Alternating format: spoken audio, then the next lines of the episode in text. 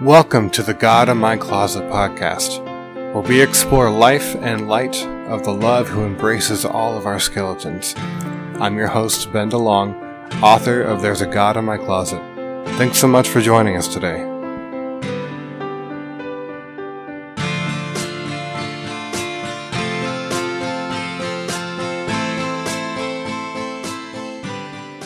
Hello everyone. I'm so excited you're listening to this episode because it's a great one. I got to interview William Paul Young, who is the author of several books, but most notably the incredible book The Shack. I know this book has been an incredible inspiration to many of us. In this interview, you'll get to hear where Paul's wisdom comes from, his journey through loss, suffering, and healing. Paul was so gracious with his time and is just so humble and genuine. I love this time with him partly because it highlighted some similarities that he and I have in our own journeys, and I imagine so many of you do as well.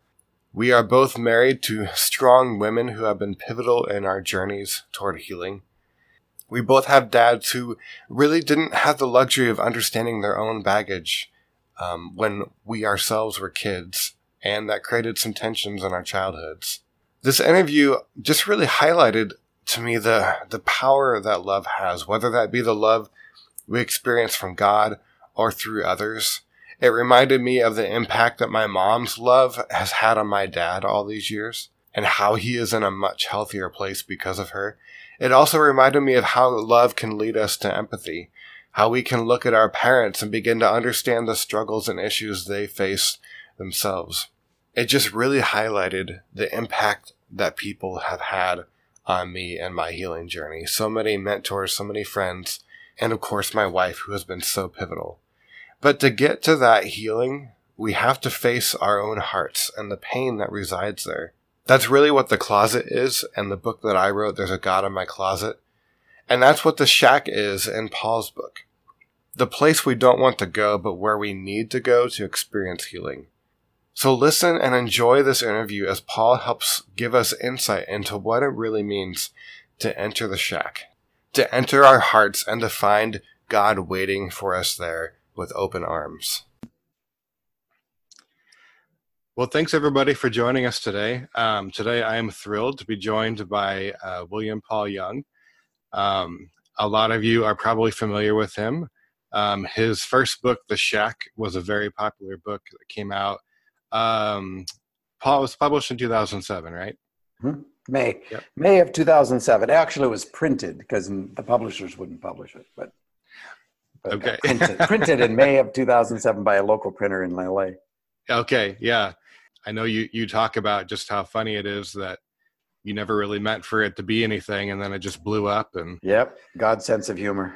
Yep, and um, yeah, so the shack shack blew up, impacted a lot of people's lives.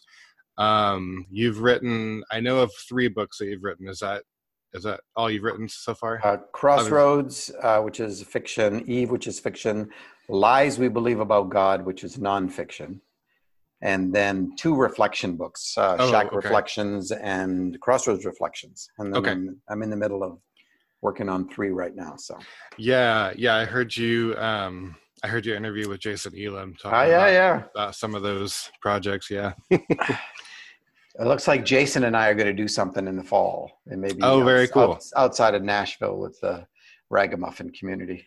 Very cool. Yeah, that'd be very fun. Awesome. Well, um, I shared with you that uh, you and I have a, a few mutual friends. Um, one of which is is Paul Fitzgerald. Yeah. Um, who started the Heart Connection and Breakthrough Seminar in Kansas City. Yes. Um, your book and came Suzanne. out. And Susanna. Oh yeah. Yep. Oh yeah she's a powerhouse in her own right for sure. No doubt. um, so we, so your book came out in 2007. I believe they, they encountered the shack like right at the end of 07, the beginning of 08. Yeah. Um, and soon. then, yeah. And then the spring of 08 was when my wife and I went through breakthrough.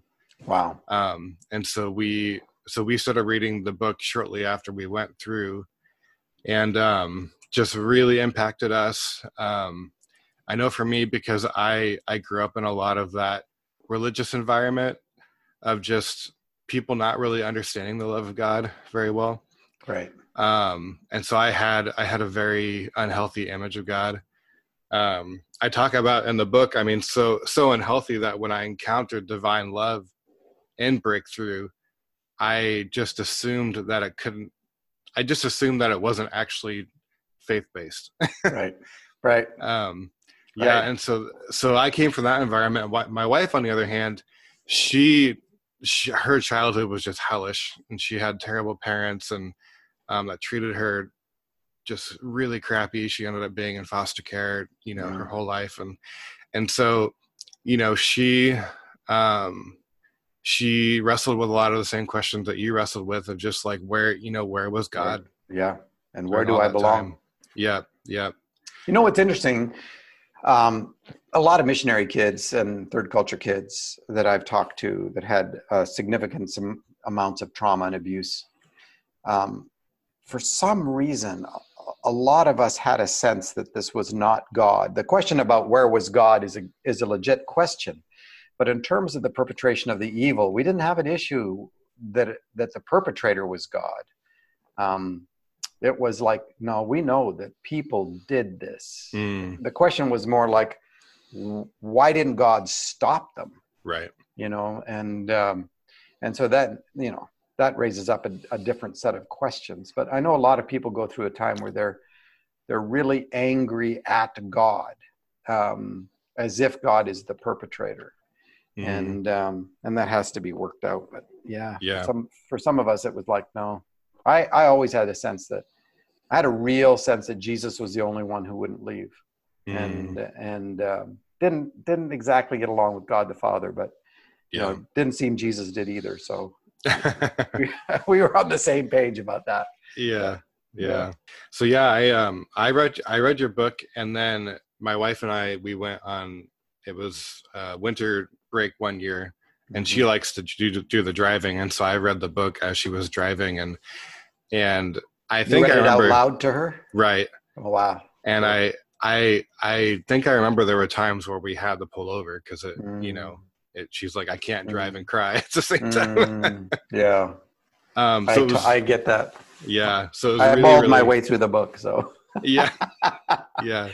So really impactful on us. Um.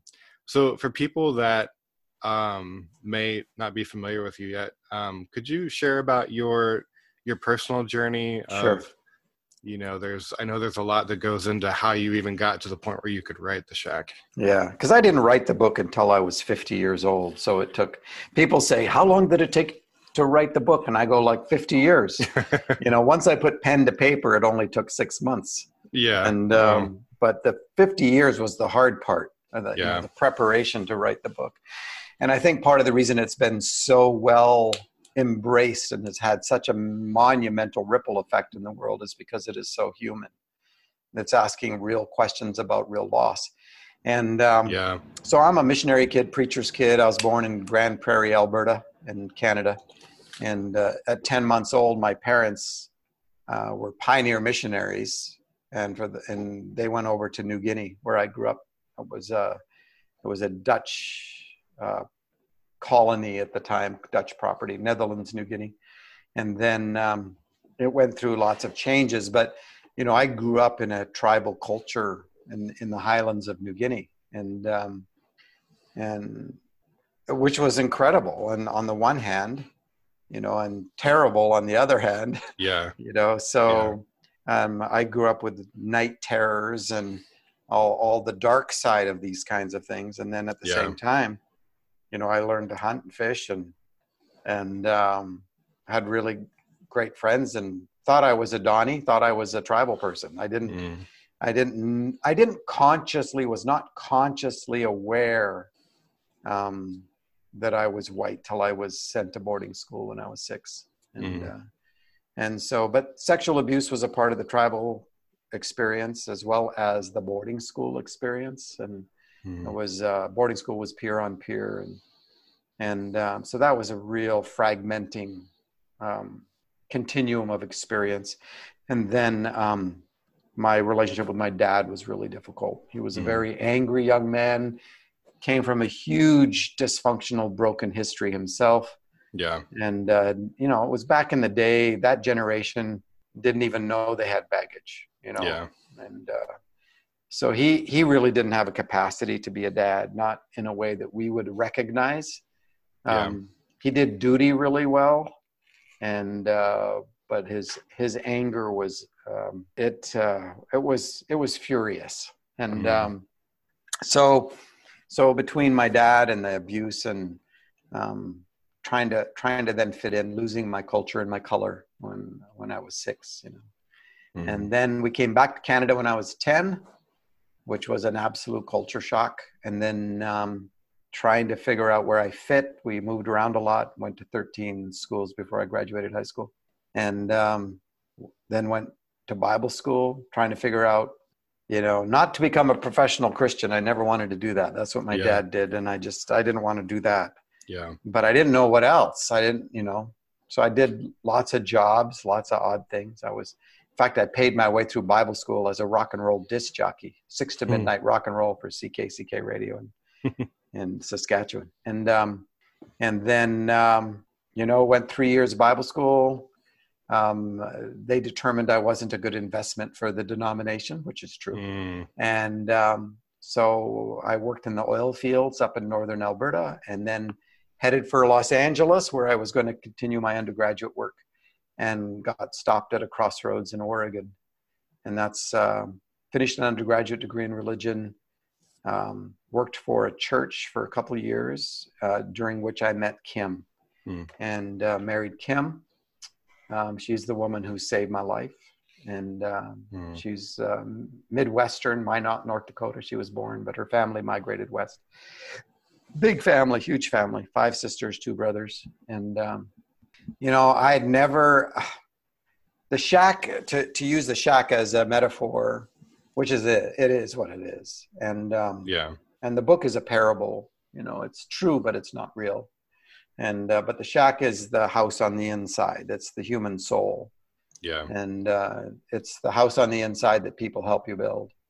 And some of us, it's just a shack, you know, it's, it's it, it never was as far as we can remember a place where you wanted to live so yeah you know you built the facade outside that you preferred to present to people rather than take the risk of them coming to find out what a piece of garbage you were on mm. the inside yeah. so it all it's all about performance you know lying becomes a survival skill and and your addictions you hide in the broken shack and and your mm. secrets you hide in the broken shack and you know, yeah. I, I drug all of that into my marriage with Kim and held it together. We have six children.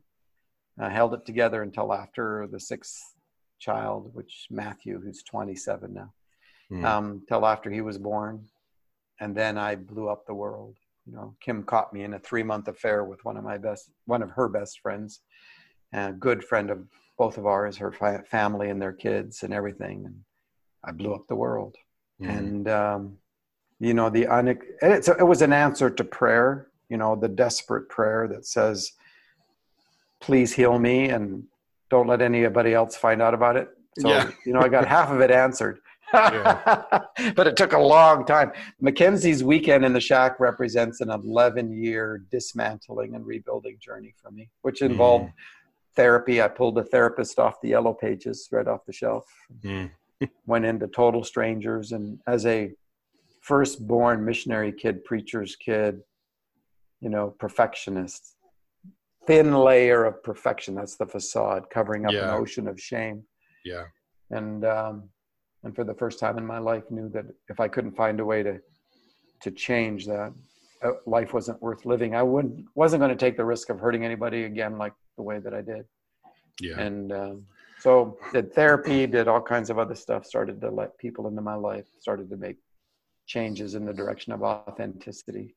And yeah. that 11 years ended in, uh, in, in 2004. and 2005, I turned 50. And as a Christmas present for my kids, wrote The Shack on, on the train to one of my three jobs and mm. uh, got it done for Christmas. Made 15 copies at Office Depot that did everything I wanted it to do. Hmm. gave six to the kids, and Kim and I kept a copy, and the rest went to my friends, and I went back to work. Mm. And uh, like my mom said before she passed, you know, who would have thought, you know? Yeah. it turned into this thing. And, uh, and it continues to be the ripple effect of the shack and then the other stuff that I've been involved in has been pretty, totally surprising. It's as surreal today as it was, you know, 12 years ago.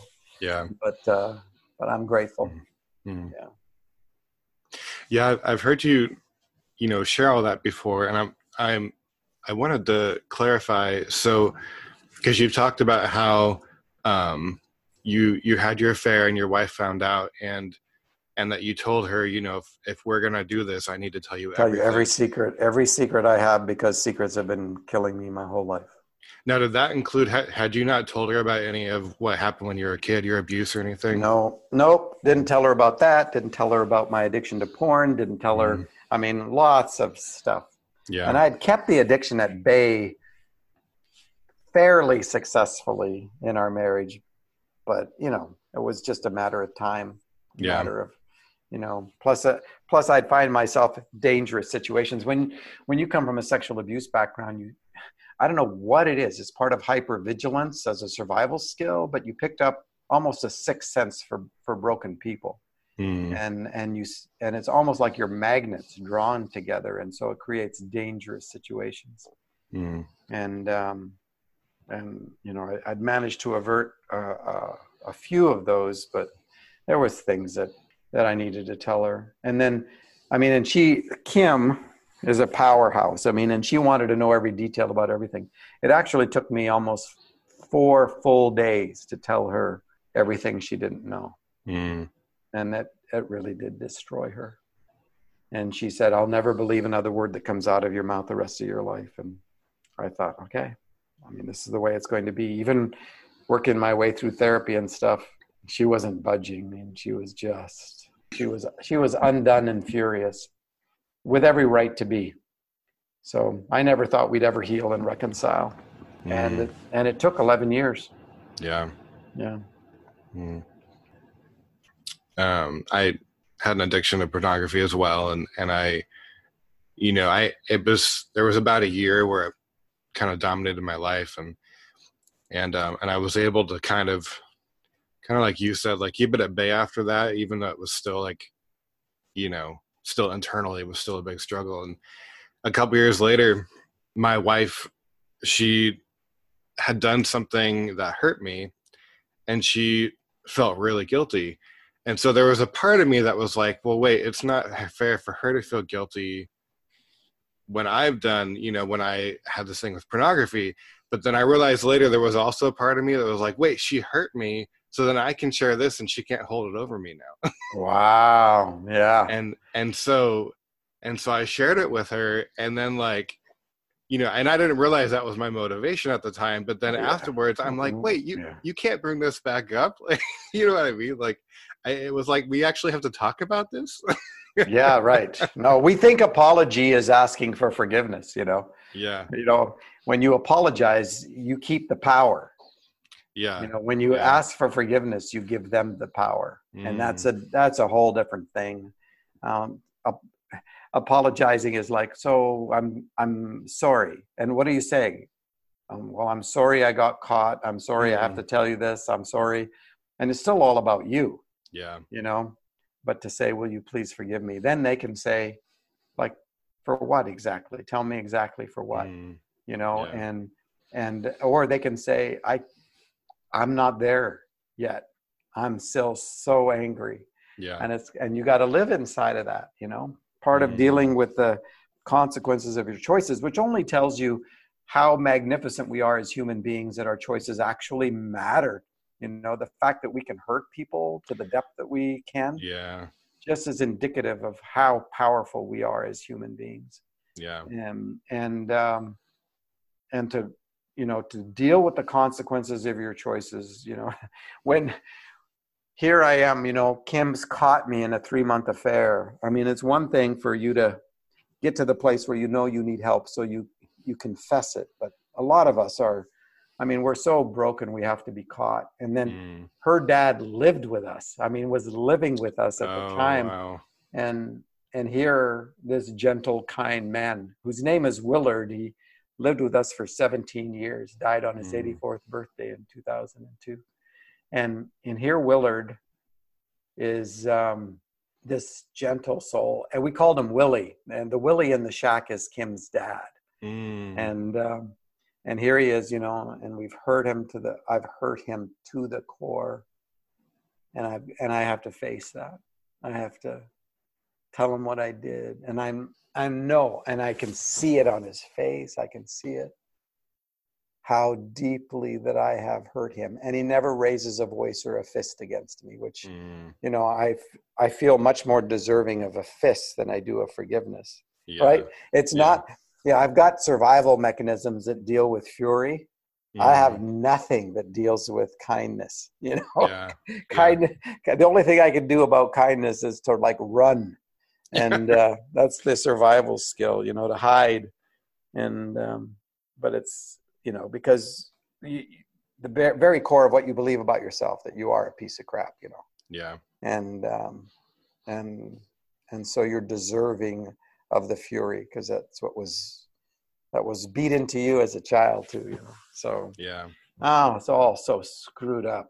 We yeah. as human beings. I mean, what a mess we are and yet inside of it is a redemptive genius you know yeah yeah our um our son whom we he he was in foster care and we adopted him um he experienced a lot of physical abuse and and um and i i know from things that he's told us that if and i would never do this but i if i ever like tried to hit him he would just say go ahead i've had worse oh i know I know.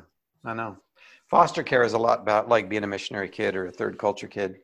The big issue is where do I belong?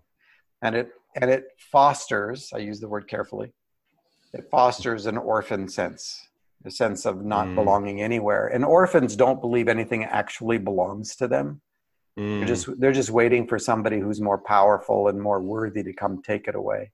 Yeah. And so there's a sense of impermanence about everything in your life. And it's such a hard journey to break out. We have a granddaughter who is uh, adopted from Uganda, and she was a, a throwaway child, you know. Mm-hmm. And uh, and my son and his wife adopted her when she was 18 months old, and she's the youngest now of four.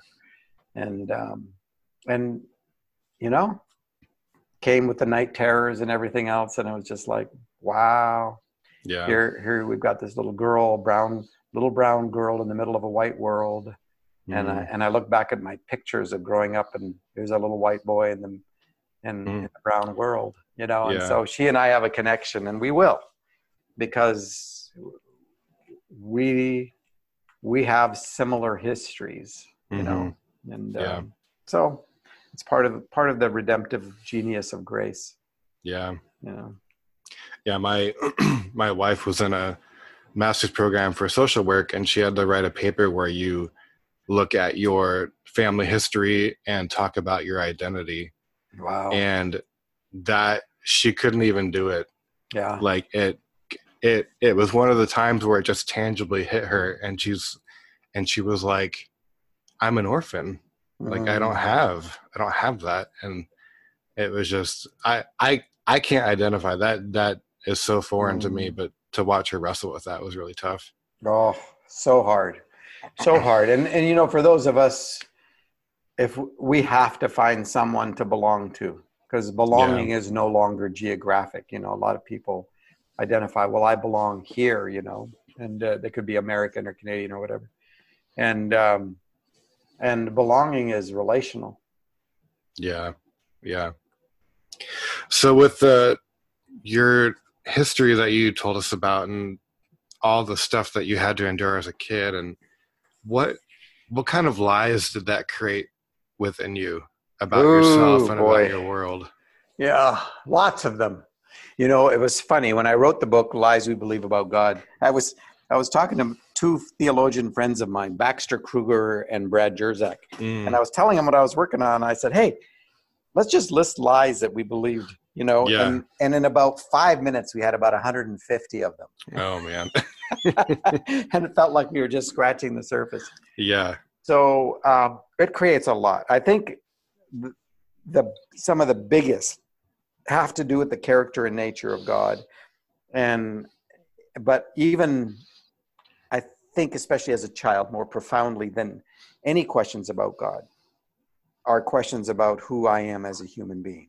Yeah. And and our experience tells you, um, and your parents communicate to you some of the most fundamental um, beliefs that you will have about your ontology or the truth of who you are. Ontology just is the Greek word for being, B E I N G. Yeah. And and so, what is true about you that is true about you that is true about you that is true about you? So, uh, when you experience sexual abuse, it tells you that you are a commodity, that you know your value is you can exchange your body for someone else's pleasure or whatever.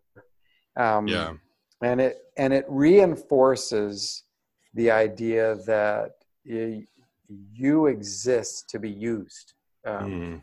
that that's that's part of the truth of who you are that you're you're there for other people to use you um, i think some of the lies for me was that i was not good if there is a basic mm.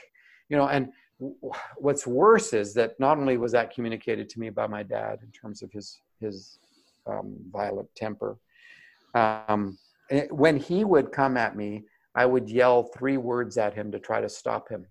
I'll be good. I'm mm. promising him if you can just give me another chance. Yeah. You know, I'll be good, which which reinforce the idea that I'm bad, you're bad, you're bad, you're bad, you're bad. Yeah. And, and so a fundamental belief is that I am not good. And Baxter Kruger does a lot of really beautiful things with the I am nots. You know, all the mm. I, I, am not smart enough. I'm not. In fact, you know, I graduated Phi Beta Kappa summa cum laude first in my class, and I walked out of my undergrad with my undergraduate degree thinking I fooled them. Mm. And that's how deep it was. And this kind of paradigm, where where you believe that that's the truth about who you are, yeah. it runs so deep that it colors everything uh, in your landscape. And then mm. for those of us who grew up in a relig- religious environment, a rigid one, with a bad theology, um, they reinforce the idea that the lie that you are not good. Yeah. And um, yeah, you remember, well, people go like, well, remember Jesus talking to the rich young ruler, and the rich young ruler starts a conversation by saying, "Good teacher, you know, good rabbi," mm-hmm. and and what must I do to be saved? So he's interested in his performance, his existential experience.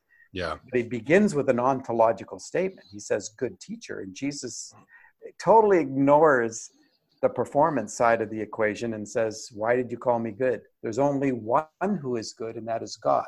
Now, if you're looking through the grid that I grew up in, you're going like, well, that's that's true. There's only one who's good, you know. So yeah, yep. I'm not good, and and I have a sin nature. That's what mm-hmm. I was mm-hmm. told. I'm totally depraved. I call it posts, you know, piece of shit theology. That's yeah. all I all I am is a piece of garbage, piece of crap. And and and is that what Jesus is saying? And is Jesus by saying that saying about himself, I'm not good either. Yeah. You know, and that can't be right. Right. Well, what Jesus is asking him is, so young brother, do you recognize in me, a human being, the presence of God who is good? In other words, mm. do you did you call me good because you recognize whether you realized it or not, you recognize the truth of who I am as a human being?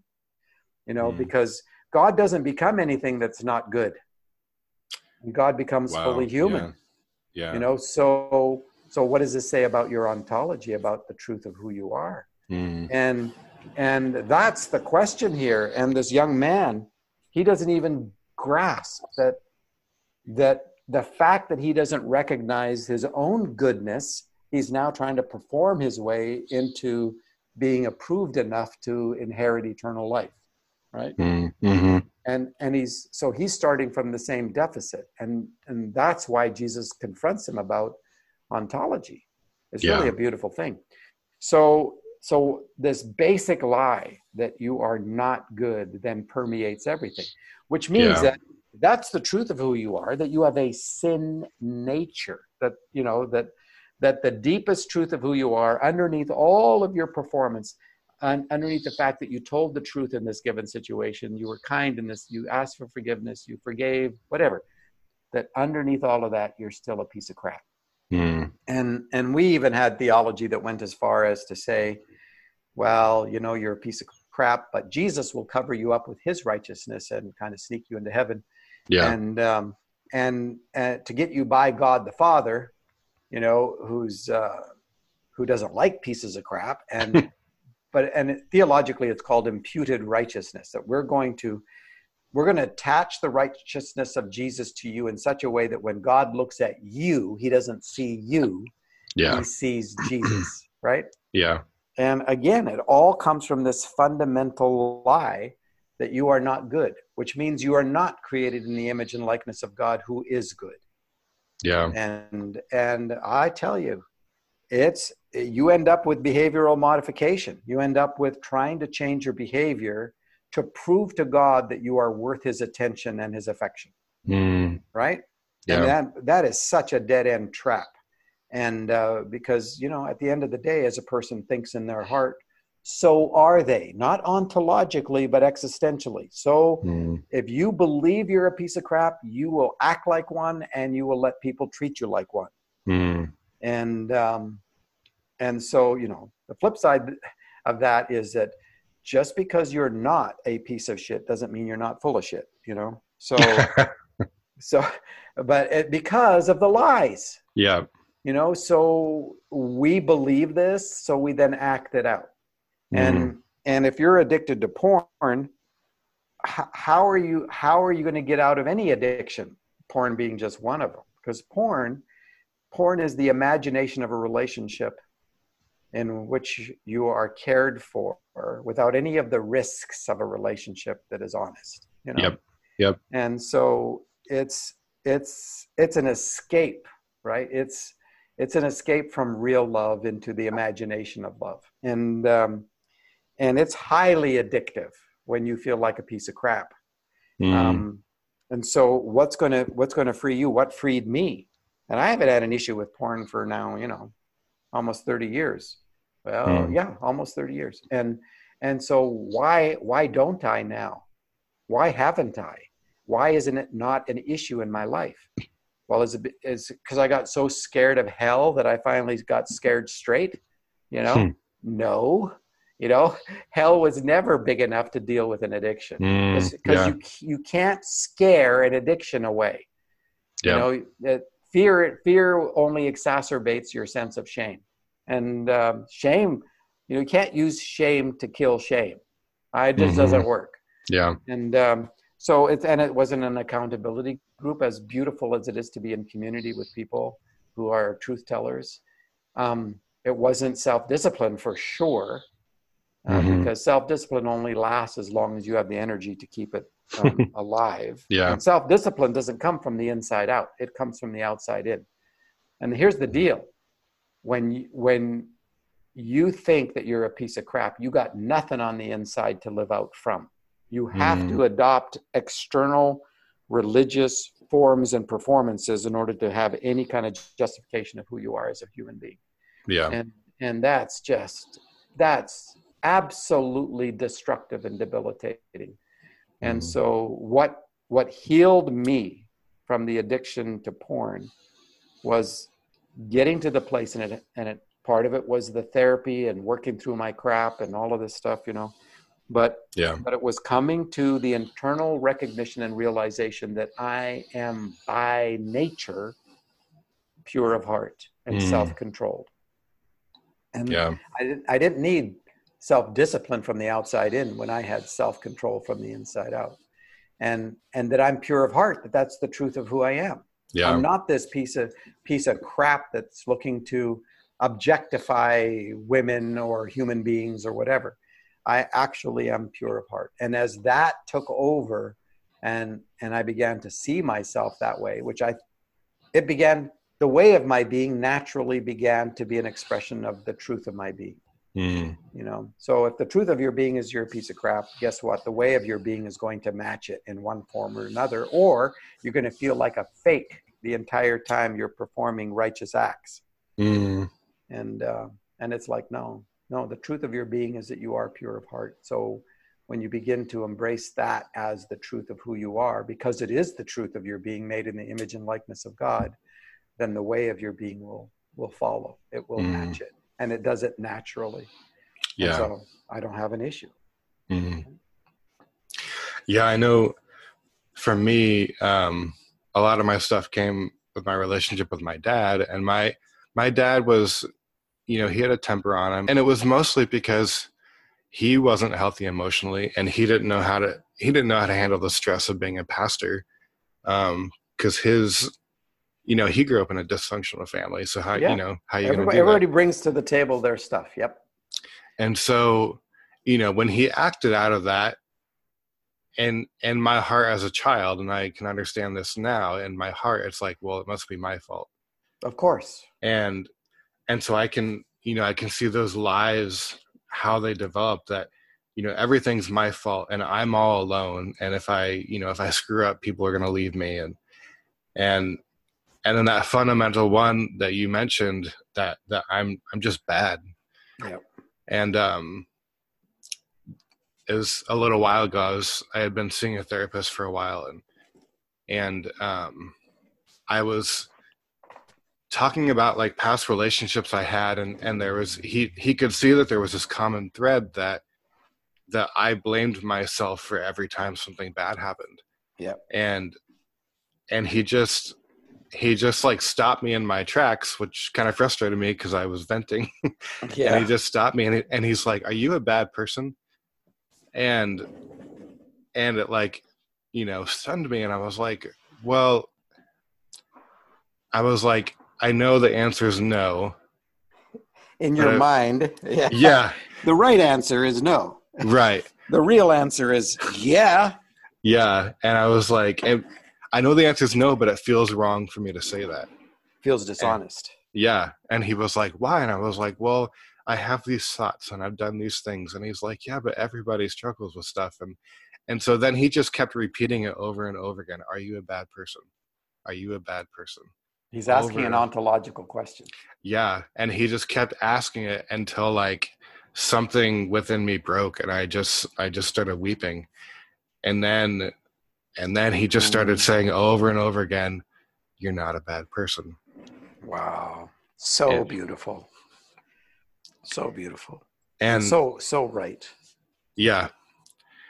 And that, you know, you talk about the the way of your being matching the truth of your being and that that is definitely because for me the you know the the pornography it was bigger than it was like i'm i'm not good but you know i part of the reason i got married and i didn't realize that this at the time but part of the reason i got married was i'm not good so she's supposed to make me good. Yeah. And and then that doesn't work. So then i so then i fall into pornography and then i you know fall into all, all these things because i'm not good and something has to make me good. But then when when i start to realize oh i am actually good then i don't need that stuff. Correct. Yep. Yep and that's the beauty of the of beginning to understand what the truth of your being is so when you say well i'm just an impatient person actually you're telling a lie it's not true mm.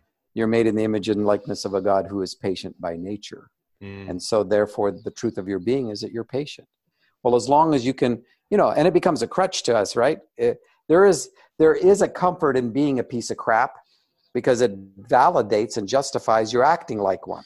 Yeah. Right. Yeah. And so when you begin to have a revelation that that's not the truth of who you are, then you're confronted with with the fact that you are you are believing a lie in such a way that you're trying to justify the brokenness in your life because it it's it is the prison that you've learned to call home yeah yep and uh and it's like oh my gosh you know i'm mm. i and that's the that's the internal conflict that begins to take place in a person's heart because there is a longing for authenticity in every human being. There is the longing to be a truth teller.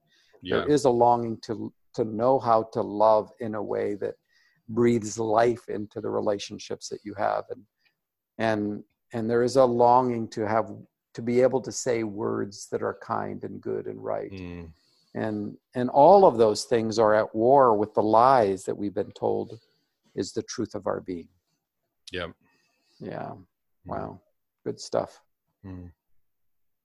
there was um i was going i was kind of refreshing my memory of the shack and going through it again and there was a line in there um i can't i can't remember which member of the trinity mac is talking to but he's um they're talking about um, how men and women how they try to find fulfillment in something else in different ways. Oh and, yes. And um, there was a line in there where it's talking about what women are looking for in fulfillment, and they can only find it in God. And Mac says, "Well, no wonder I feel like a failure with Nan because I can't seem to be that for her." Yeah, exactly.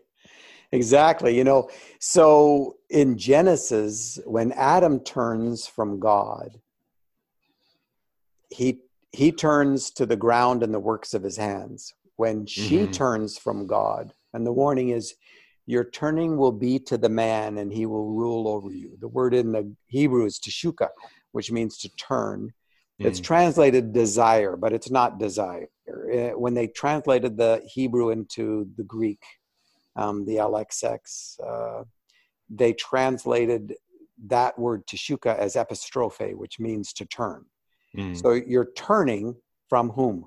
From the Father, Son, and Holy Spirit. To whom? To Adam for the woman, to the ground and the works of your hands for the man. Mm. Turning, turning, and then looking for what?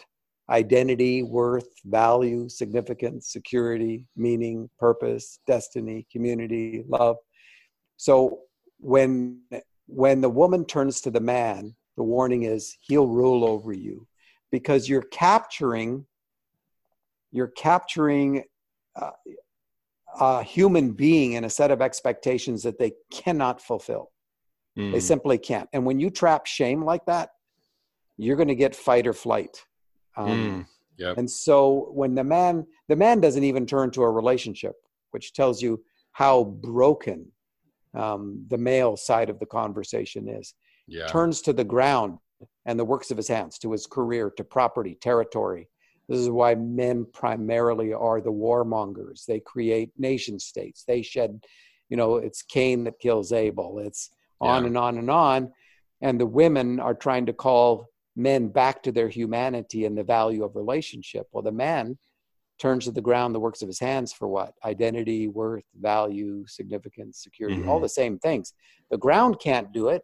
And so you get thorns and thistles like, ah, I'm, I'm not God here, thorns and thistles. And mm. it says in both cases that the woman is going to bring uh, children into the world through pain, and the man is going to work the ground with the uh, in toil. He will work the ground with the sweat of his brow. Right. Well, the yeah. word toil and the word pain are the same Hebrew word, and they're not physical. It's etzef, mm. and it means mental anguish. So now, in a world mm. dominated by men who are non-relational, um, they the woman is going like, and I want to bring a child into a war full of horrors and evil and yeah and and damage and abuse and all this and and um, and the man is working mental anguish, the pain of trying to eke out a sense of value, worth, and significance out of the ground that he's in competition with all these other men for and mm. and then we live now in a culture where women suddenly are emerging as so much better at even business yeah because of their relationality yeah? yeah and the movement in business is toward authenticity vulnerability clarity empathy you know and mm, which yeah. are which are relational in nature and it's like no wonder everybody's mad at everybody you know because because you know in in that picture and and these are you know this is a broad brush strokes and but it's saying that the turning to relationship is actually healthier than the turning to the ground and the works of your hands. At least it's relational yeah. which is so much more like the character and nature of god. But the the the turning is is one thing. The call of hope is to return return. Turn your face away from that which you've looked for identity and worth back to me which is Trinity. Mm. And in my face, I'll tell you the truth of who you are. You, I will tell you that you are significant because of who you are, not what you do. I'll tell you, you know, on, on and on. identity, worth, value, significant, you can find there, which then means that a woman doesn't need a man for a sense of worth, value, significance, security, meaning, etc. Mm-hmm. Therefore, partnering then becomes a powerful thing, not mm. not a woman trying to suck the life out of a man or the man trying to suck the life out of the ground and the works of his hands. Yeah. You know, as both turn back toward their face-to-face relationship with Trinity, then they begin to have a true understanding of who they are and they join forces as as people who don't who don't need something or someone in order to validate their existence or identity and worth. Yeah. And and I mean that and that's the hope. I mean we're all so bad at this it's ridiculous, but but that's the movement of wholeness in our lives is toward that. And um and it's got such a beautiful picture of that in Genesis. I think mm. it's it's so helpful. Well, and without that, I you know, I I look at um, how our marriage was, you know, before um, that healing, and it was so go- codependent. And it's like, how how do you not have a relationship with codependent when it's built like that? You know, when yeah. it's built like, yeah. you know, where you you are trying to find your fulfillment in something rather than knowing who you are. Yeah. Well, you know, and for for for men in a world that has been male dominated for a long time in terms of um, identity is you you gain it through competition against other men you know or power war violence or whatever and and all of a sudden when you feel like a failure in competition at work mm. then then then you then you turn toward what you turn toward a woman or an idea of a woman you know because again that's what porn is and yeah and and you begin to say you need to you need to give me identity and worth and value mm. and and and you end up with this very fragile male ego because it's totally at risk because on the one side the man feels like a total failure when it comes to the competition in the workplace. Yeah. You know? And then he's now turned to his relationship and she's telling him the truth about his failures. And mm. and it's like wow you know where do you where is the safe place here? And yeah. so she doesn't live up to his expectations and and and he's not living up to hers especially if he's failing in the workplace. Is like you're not providing mm. me a sense of security and the things that i need all of it's based on the fact that we don't trust that we're loved by trinity. We just mm. don't. Yeah. And, and so we got to find somebody or something that will love us and tell us that we're okay and that we're worth worthwhile. All of it based on you know the, the lie of separation that, that we're not loved inside the embrace of relentless affection. Mm. yeah well, um, as I was mentioning to you when I um, reach out to you, I, I, the book I wrote is called "There's a God in My Closet," and just that journey of, you know, I hiding all my lies and shadows in the closet, including my unhealthy image of God, and never wanting to go in there. But then that's where I need to go to find healing. Right, because and, there's a boogeyman's been in the closet, you know, the yeah, whole time. Yeah, yeah, and that's you know, there's so I mean, that's pretty. Much, I mean, that's what the shack is. Is that you have to go. Yeah. You have you to go back to go. into your own heart. You have yeah. to do that. You have to do the inner work. Yeah. Yeah. And I I want to read this um, short passage from your book um, from the shack, and um, in this passage, Mac is talking to Jesus, and he's talking about Missy, his daughter that was murdered, and and just sharing with him, you know, how hard that has been. And so he says to Jesus, uh, Thank you for being with me, for talking to me ab- about Missy. I haven't really talked about that with anyone. It just felt so huge and terrifying.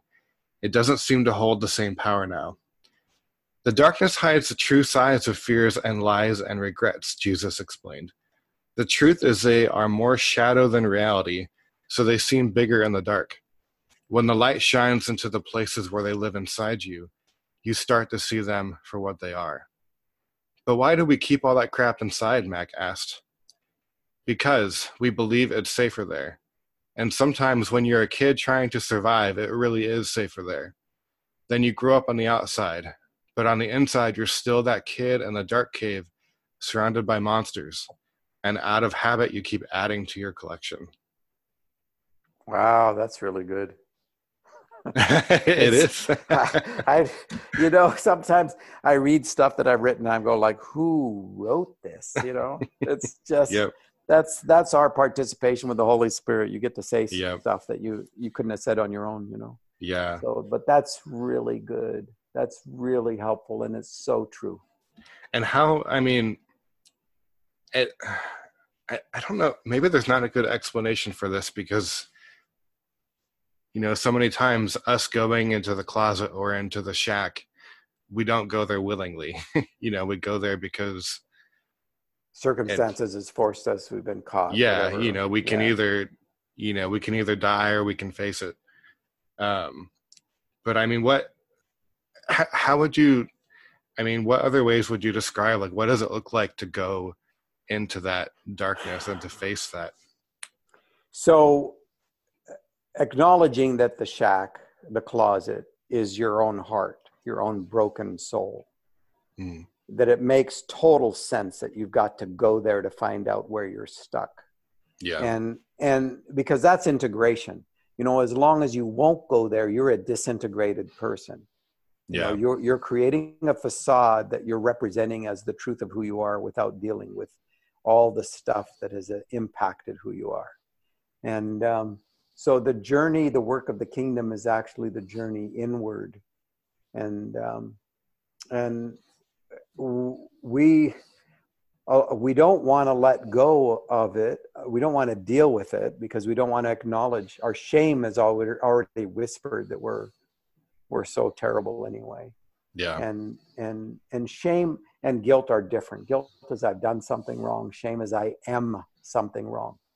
And um, and to deal to go back into that place you you have to encounter the losses that you've experienced. And that that just seems too overwhelming. And i think one of the reasons why the therapeutic community has been incredibly the kindness of god to humanity mm-hmm. is that they they go with you into those spaces. Because we were never intended to be alone or even we were never even intended to have the illusion of being alone and uh, sometimes we just need god with skin on to go with us into those places where we can investigate and explore um, the the monsters in that place. And and so the shack you know it it represents where mackenzie is stuck but it's way bigger than that. And and i did it with the garden too the garden that he's working in digging up stuff yeah. with the holy spirit.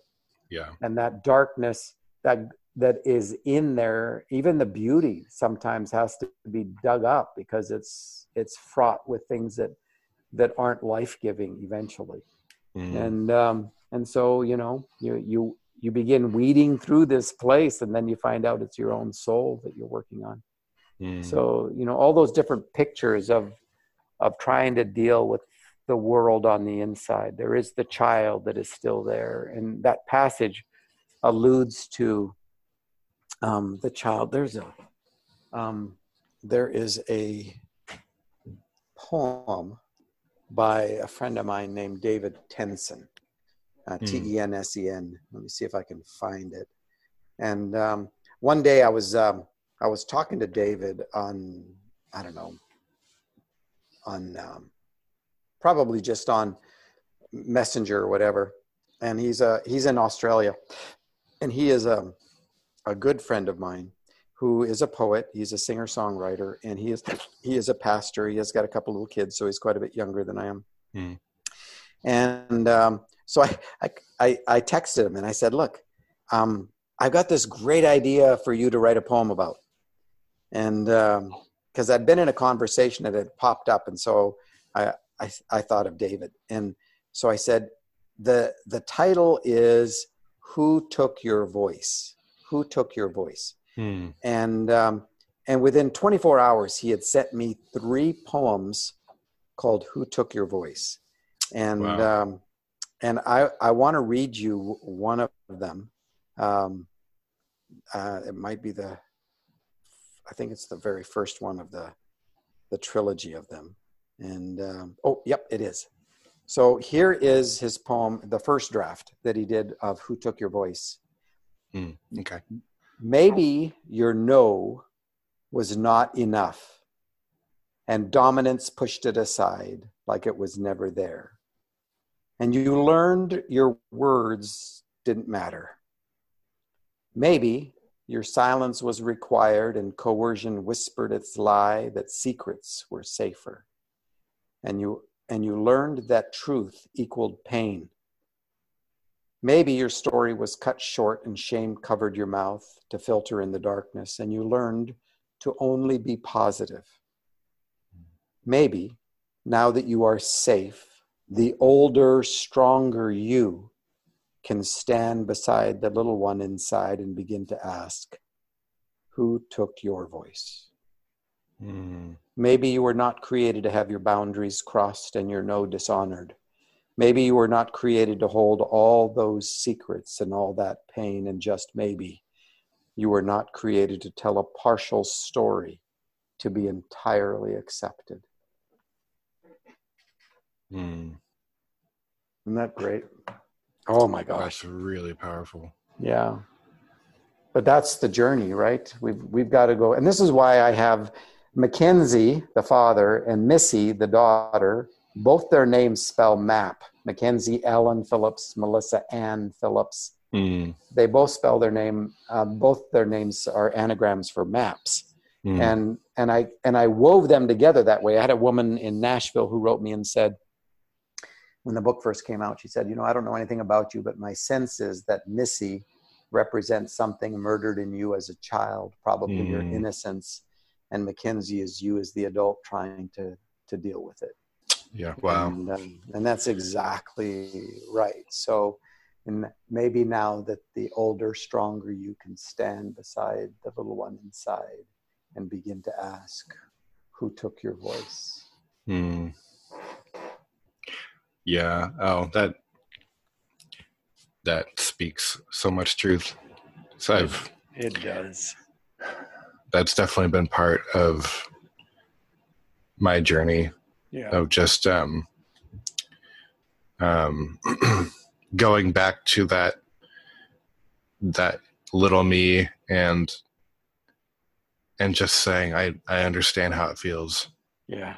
That's why it took me 50 years to become a child because I didn't have a I didn't have the settledness of being a child when I was little, mm. and, it, and it took 50 years to finally be comfortable inside my own skin, be content, not to feel like I was, you know, on the precipice, and and to learn to just to laugh and be present to, to what was actually in front in front of me, rather than, you know, be a a whole ball of survival skills of hypervigilance and everything else. And yeah, and uh, I like this being a child stuff, you know. I'm not going back to being an adult. That was too much work. Yeah. so, yeah, yeah.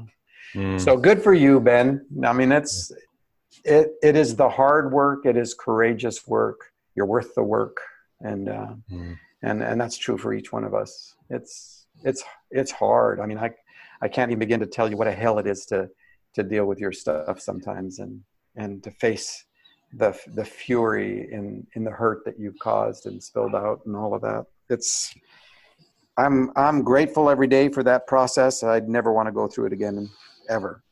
Yeah. yeah. The fire still is a fire, you know. It, yeah. it may it may have purified a lot of things, but it's still a fire. Yeah. But it's the fire of God's affection. And and and and one last thing is that you know the unexposed is the unhealed and yeah part of the commitment of god is to expose expose the lies expose the secrets and um, not to humiliate but without exposure there is no healing mm. Yeah I, um, my s- spiritual director you know he told me you know god wants god wants you god wants to show you your sin. And um, and my my you know mindset that just felt so condemning. And and so i you know i came back at him. I said no God, i don't think god wants to sh- i don't think god wants to shove my sin in my face. And he's like well of course not that implies condemnation but if you can't accept that god's for you you're never going to move forward mm. yeah and this is why the beauty of god uh, in the early church was uh, that Jesus was the judge, the judge who was the great physician. So the judge wants you to know why you're sick mm, and yeah. and how you're hurt, and then and then that judgment will lead to punishment, which we call a prescription or surgery or whatever that moves you in the direction of becoming whole, right? Yeah. So this this is a judge that you can run to with your arms wide open and say, "Please judge me to the core." Mm. So yes, God wants to show you your sin for the purpose of exposure, so that then a way is then uh, opened up for healing and wholeness to happen. Mm. Yeah. Well, Paul, thank you so much for taking this time with me, and um, I, um, I told you we my wife and I we moved away from Kansas City around the time that you and Paul and Susanna started Connected, working together. Yeah. yeah. and so I was like, oh man, we missed out on that. So I'm I'm so glad we got to to get in touch and it's all talk. timing. And, yep. Um, you did you want to um, share real quick the the things that you you mentioned before that you're working on right now? Oh, I'm working on this book on ontology that we've sort of hinted at a whole bunch of different ways. And then I'm working on one called The Art of Living in One Day's Grace, which is just learning how to stay present to what's actually in front of you, not creating imaginations that don't exist, mm. which are all fear and shame based for the most part. And then I'm working on uh, fiction work. I'm actually working on a sequel for The Shack. We'll see if mm. that act- actually happens or not. But my relationship with the guys on death row in Tennessee, Unit 2 in uh, Riverbend uh, Penitentiary, has opened up a a potential storyline arc that uh, I'm mm. pursuing. We'll we'll see how that plays out. Oh wow, that's really yeah, cool. pretty very very cool, very cool. So thank you, thank you for this time, Ben. It's been an honor to be with you for sure. Oh, yep, feelings mutual. Thanks so much. You're welcome. Blessings. That was such a great conversation with Paul. Really appreciate the time that he took to to chat with me. Um, I have been so blessed by him and, and his work and um, just so thankful for this time. If you haven't read The Shack yet, uh, do yourself a big favor and get The Shack and read it. And it is so beneficial. It has impacted so many people. And his work is just really, um, really profound when it comes to this journey of inner healing, of going into our hearts. Um, so check out The Shack, check out his other books, Crossroads, Eve, lies we believe about God, as well as the reflections that he's written on Shack and Crossroads. Um, again, so thankful for this time. Also, you can interact with him. Um, check him out a, at his website, wmpaulyoung.com. That's wmpaulyoung.com. And if you want to explore this journey of what it looks like to go into your heart and to find healing in that way, check out Paul's work, as I mentioned, also, my book, There's a God in My Closet Encountering the Love Who Embraces Our Skeletons, is a lot of that is just me sharing my journey on going into my heart and finding God's love there. Um, but whatever, whatever you need to do to find that healing, it's so, so important. Well, thanks so much for listening today. And as always, nothing in the world can separate you from the love of Christ. You are in Him, and He is in you. Take care.